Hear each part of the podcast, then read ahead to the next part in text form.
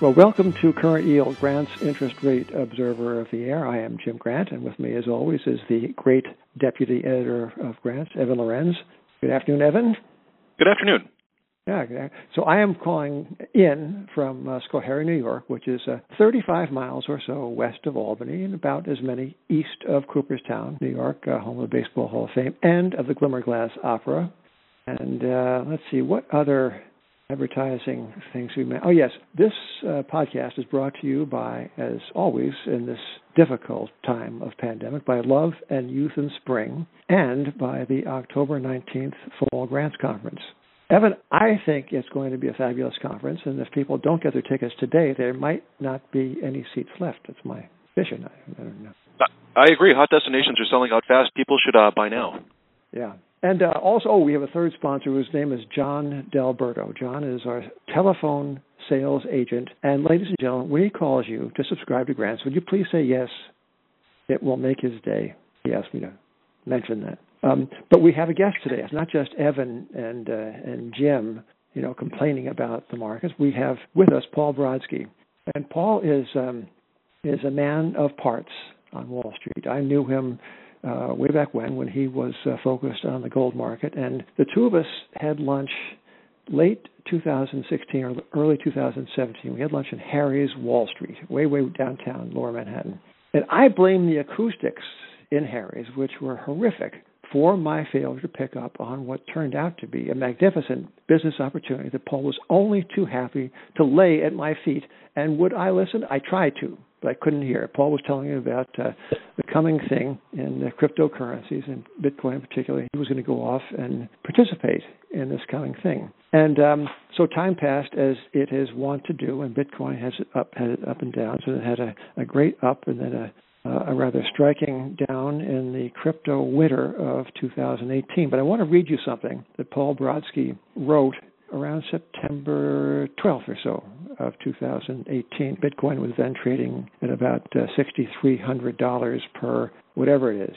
What is it? Oh, we'll find out. Anyway, it was $6,300 per, and I see today it's at $63,000 per, which is uh, that's up some from 6,300. Okay, so here's what Paul wrote. He wrote. He wrote. Um, um, most strikingly, he said that the thing to do with Bitcoin is not is not to focus uh, in your compulsive left brain about uh, what the discounted future cash flows might or might not be. The thing about paradigm shifts is that um, uh, what counts is adoption, not visible value. It's something else. It's it's that is what drives paradigm shifts. And he quoted uh, Supreme Court Justice uh, uh, Justice Potter Stewart saying that, you know, famously as Potter Stewart said with respect to pornography, I know it when I see it. And what Paul knew is what he saw, which says that uh, Bitcoin was going to be a thing. So, with that somewhat prolix introduction, uh, Paul Brodsky, welcome. Well, thank you. It's a it's great. Uh, it's a great honor to be here always and uh, even even if it weren't a podcast, Jim, it's it's always a pleasure to speak with you. I learned so much just from spending a couple minutes with you. And and and about that and about that comment, what they what do they say about even blind squirrels find nuts every now and then? Well, Let's we'll, we'll see about lot. Uh, you yeah. know, I can't take a 10x uh, your money uh, credit every day, so uh, I'll put it in my pocket. But uh, happy to move on. Because, okay, so uh, yeah. Paul now is the uh, chief cook bottle washer of something called uh, Post Modern Partners. Now, this, Paul, I got to confess, this is a little difficult for me. I'm not so keen on modernism. Now, postmodernism, it sounds well, but anyway, so it, it, we're not going to talk about up tenfold, but we will mention that as of the March reporting date, uh, Postmodern Partners was up um, between 31 and 32 percent. But Paul, what I like most about the many things I like about you and Postmodern Partners is that uh, you are no more a fat fiat cat than you are a crypto nut. Those two extremes were featured in the aforementioned uh, essay of September 2018. You are a markets guy, right, who sees excess as uh, Justice uh, Potter Stewart would have us see it. You know it when you see it. And I want you to tell our listeners how you see this crypto world now. It seems uh, as if it is going to heaven. Well, I think it, it, there is certainly the pain trade is still higher. Um, and by that I mean, in all likelihood, cryptocurrencies led by Bitcoin are generally go- going to go up over time, in my opinion, because there is just a paucity of uh, investors that potentially could get in, and uh, there's a lot of uh, billions probably to access the market. Um, if we fall back on, and please interrupt me because uh, you know if I if I go into a place that that doesn't strike your fancy, but if we go into valuation, and that's always a dangerous thing to do when it comes to cryptocurrencies, but we we we start to talk about valuation uh, or metric even uh, how we uh, like to value other more traditional asset classes. Um, it seems to me that Bitcoin per se uh, may have a linear return profile in this cycle. Uh, and so, now, now what what is a linear return profile? It sounds uh, bullish, but what well, is it? It, it can certainly, you know, the price of Bitcoin can certainly go higher, but it can certainly go lower. And this profound background. okay, uh, Will, thank I, you very much for being with us today, Paul. as profound as that is, I think it, uh, as it as it sits right now at sixty three thousand or so, you know, it can certainly double in this cycle, but it can just as easily uh, drop fifty percent. Yeah. Uh, and so you're not really investing, in my opinion, of course, in an asset with an asymmetric profile, uh, return profile to it, which has always been uh, the reason to get into crypto. I think there are uh, other cryptocurrencies in the space that still do have you know vastly positively asymmetric return profiles uh, to them, and so they make more sense than Bitcoin. But certainly, Bitcoin. Well, let ooh, let, let us stop there, Paul. And I would like you, for the benefit of our listeners, to name those.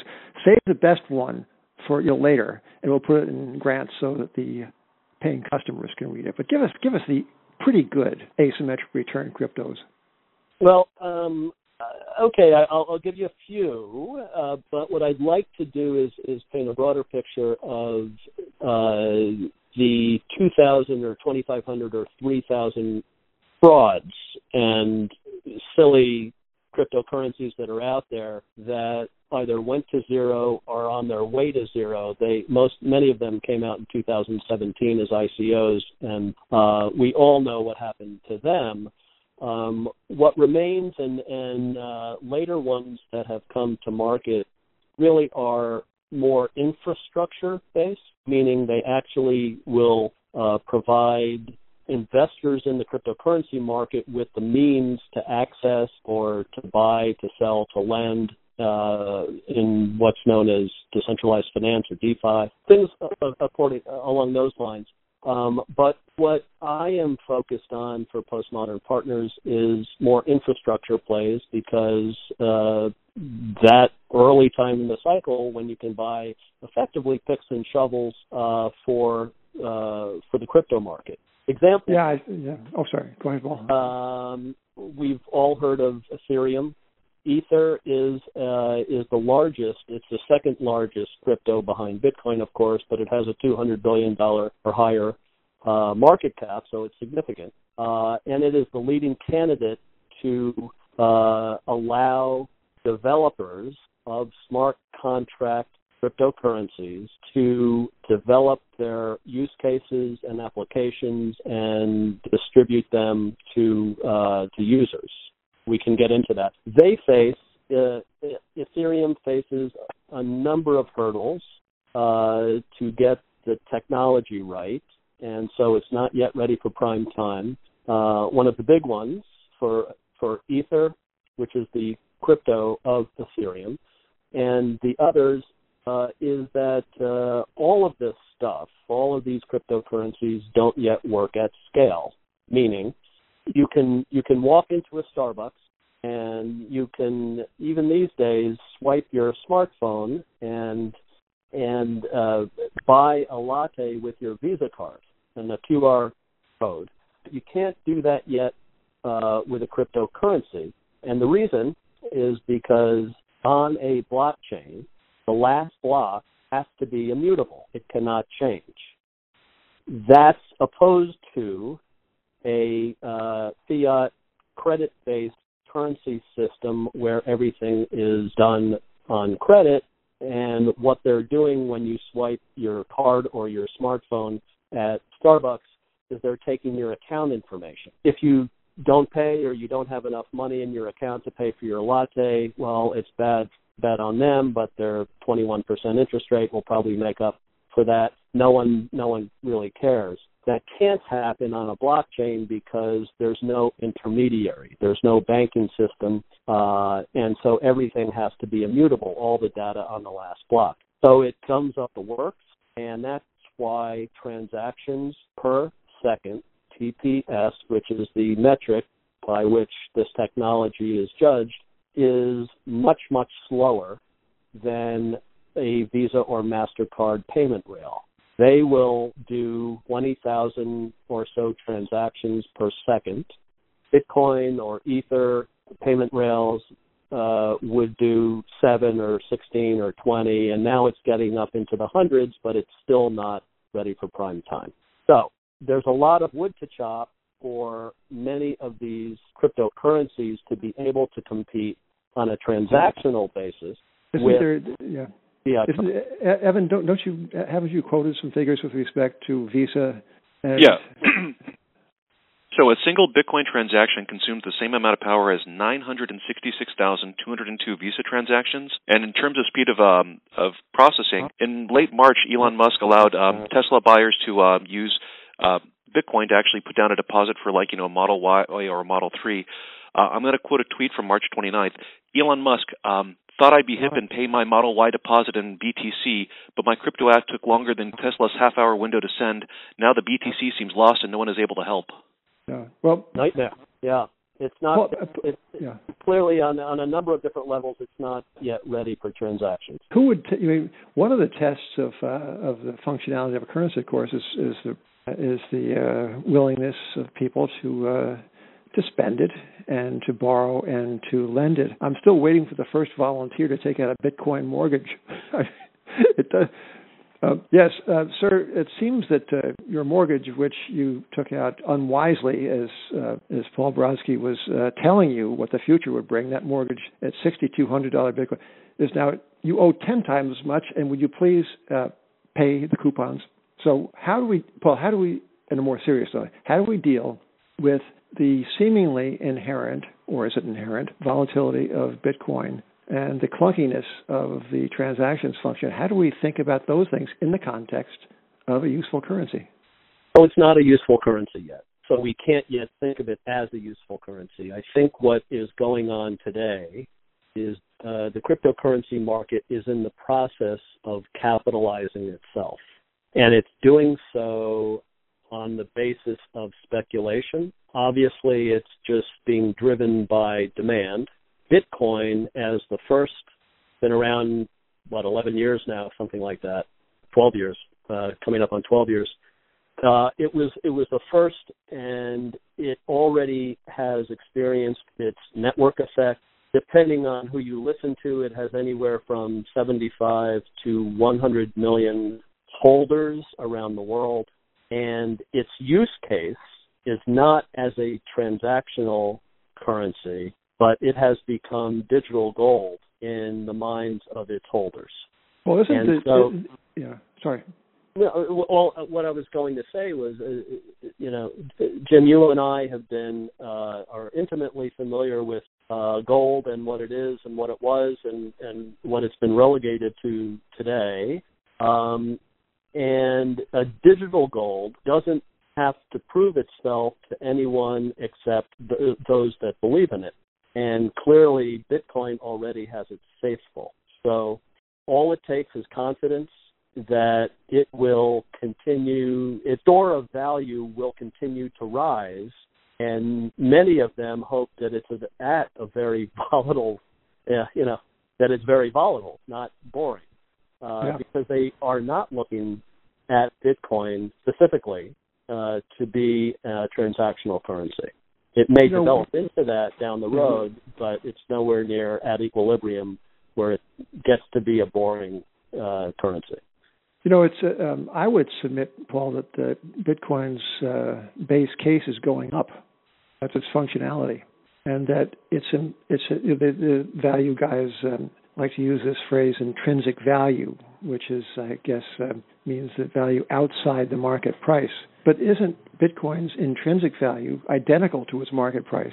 In that it has become one of the great speculations of the uh, still young 21st century. I don't think it's any more. I think its intrinsic value is no more or less than any other asset that doesn't generate revenue and, and earnings, yeah. such as the dollar, such as gold. And, and so, yeah, it's just based on where supply meets uh, meets demand. Right. Um, if you were to go into the dollar, and I don't, I don't think this is a very tough sell for you and, and maybe the majority of your audience. If you were to look at the intrinsic value of the dollar, you'd say, well, that's okay. If there's uh, a uh, hundred, depending on how one counts, there's 75 trillion or, or, or more of dollar-denominated debt here and around the world, uh, based off of a three trillion dollar annual revenue that the Treasury receives.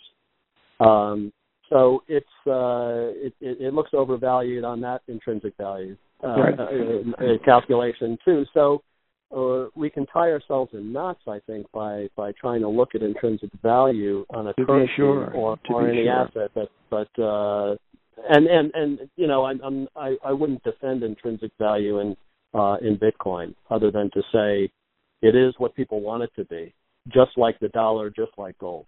You know, um, uh, uh, you might not, you, you remember. I'm not sure if every listener knows that uh, in February, Grant said a long piece about Bitcoin, quite bearish, quite skeptical, and uh, the headline was uh, "Bitcoin goes to Wall Street," and it was about the uh, the financialization or the domestication of Bitcoin.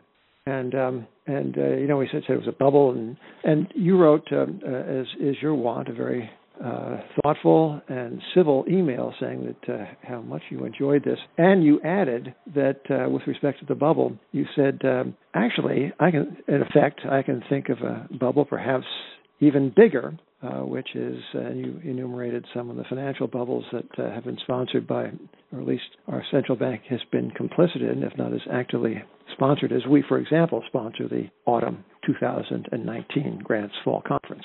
Um, but uh, you know, um, apropos of that, I would like to read for Evan and for you and for the listeners a comment attributed to Chair Powell yesterday with respect to Bitcoin. He was asked about it, and uh, he said, uh, uh, "quote," says the Financial Times, quoting him, uh, "No one is saying that." Um, for payments, for payments, for example, um, like the dollar, the bitcoins, and he goes, so he said, he said, quote, it's a little bit like gold, close quote. And I think that's a great way of getting everyone mad at Jay Powell. You know, the gold guys were mad at Bitcoin because it's stealing all their thunder. And um, and now the gold guys and the Bitcoin people can find common cause again in this fellow who seems not to realize that it is the good part, the actions of his institution, that have driven the masses into uh, alternatives. No. Um, well, I think what what I've been, uh, you know, I clearly was a uh, a gold bug from 2000. Maybe it's not so clear, but I, I was from 2000 uh, through. I still own gold today, actually, uh, and did a, a lot of writing on it and uh, invested in it uh, professionally uh, for a long, long time.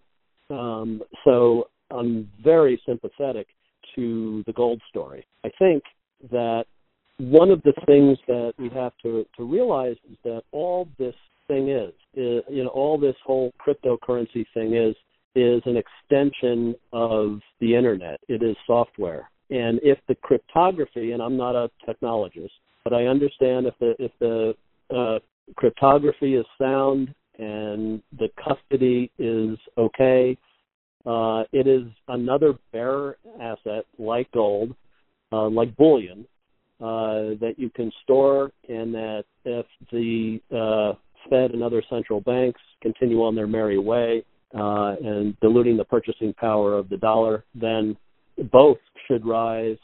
And as long as Bitcoin is uh, a bit more nascent than the 5,000 year old uh, gold is, uh, then it should probably rise more than gold, but they should both benefit. The fact that uh, Jay Powell doesn't or won't acknowledge the Fed's role in creating the diminution of the purchasing power of his currency should be nothing new uh, to anyone. Where I was disappointed for many years and remain disappointed is that uh, people don't seem to care. Yeah. Investors don't care. Uh, consumers don't care. Savers don't care.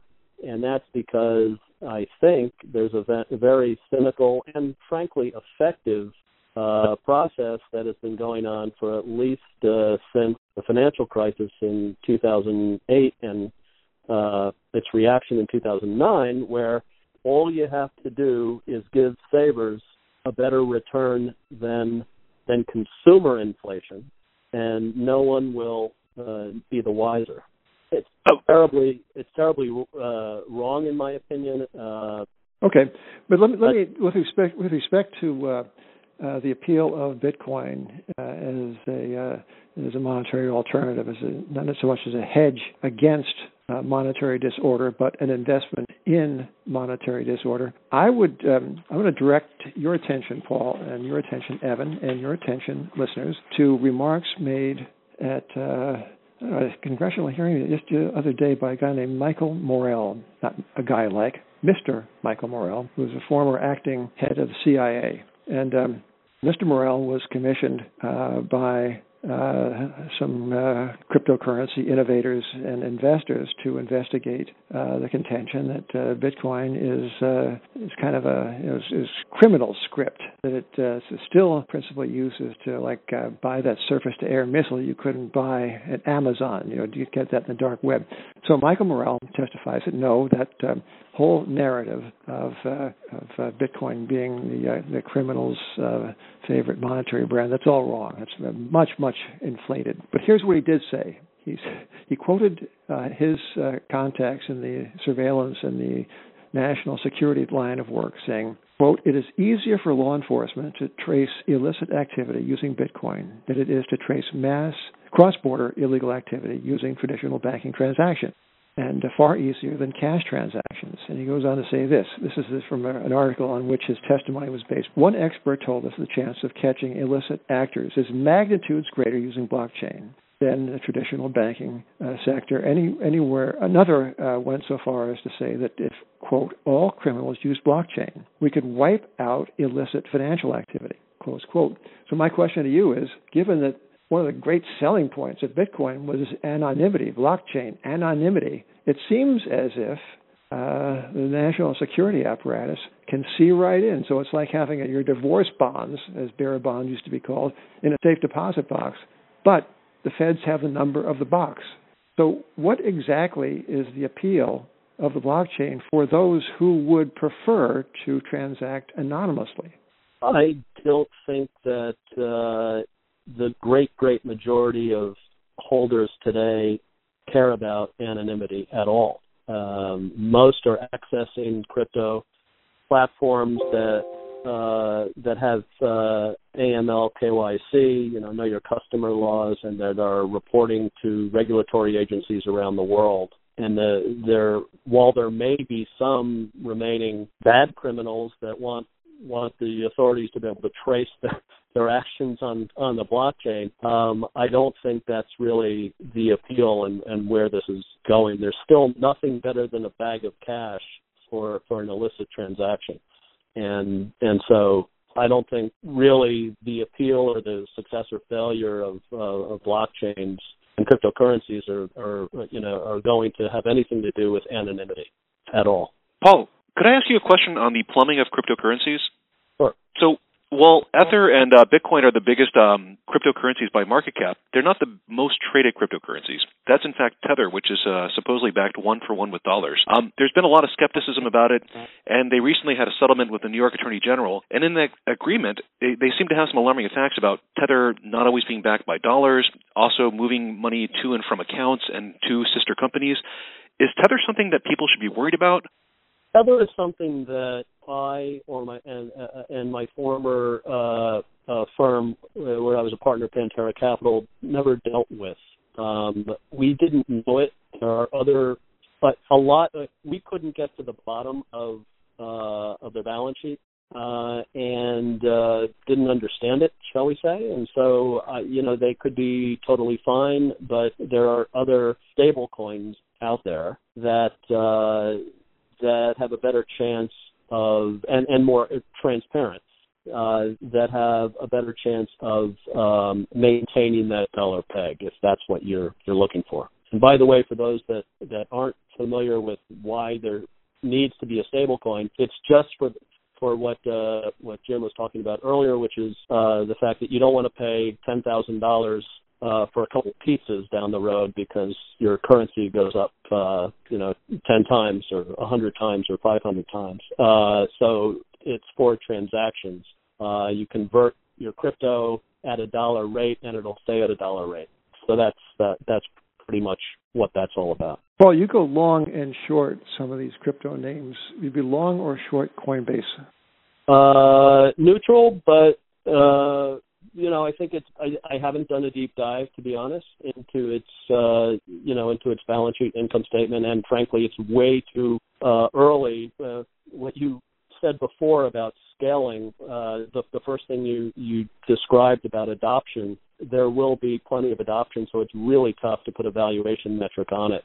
As it is a uh, smaller new tech stock uh, or fintech stock uh, that uh, proposes okay. to scale. So, okay. um, how about how about um, MicroStrategy, long or short?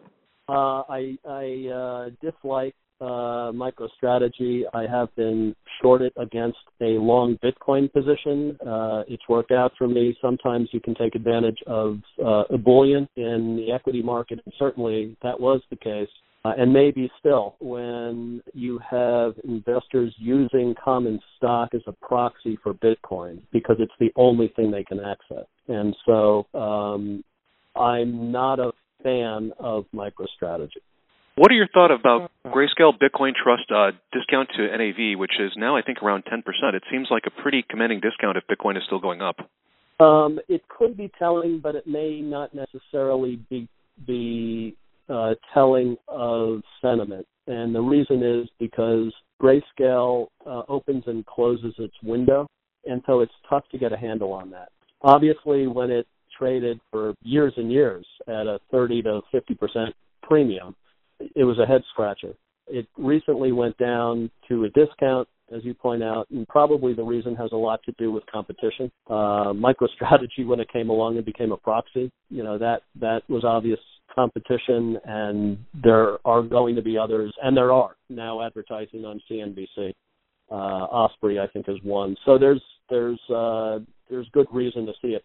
Um, one has to be pretty familiar with fees also when you're looking at gaining exposure, long only exposure through one asset. Uh, and so I think that if and when there is a Bitcoin ETF, uh, the entire complex of, uh, of, of of the cryptocurrency market uh, will will shift dramatically. Uh, Paul, finally, um, Judge Potter Stewart said that uh, you know when you see it. Could this be a bubble this whole thing be one big bubble.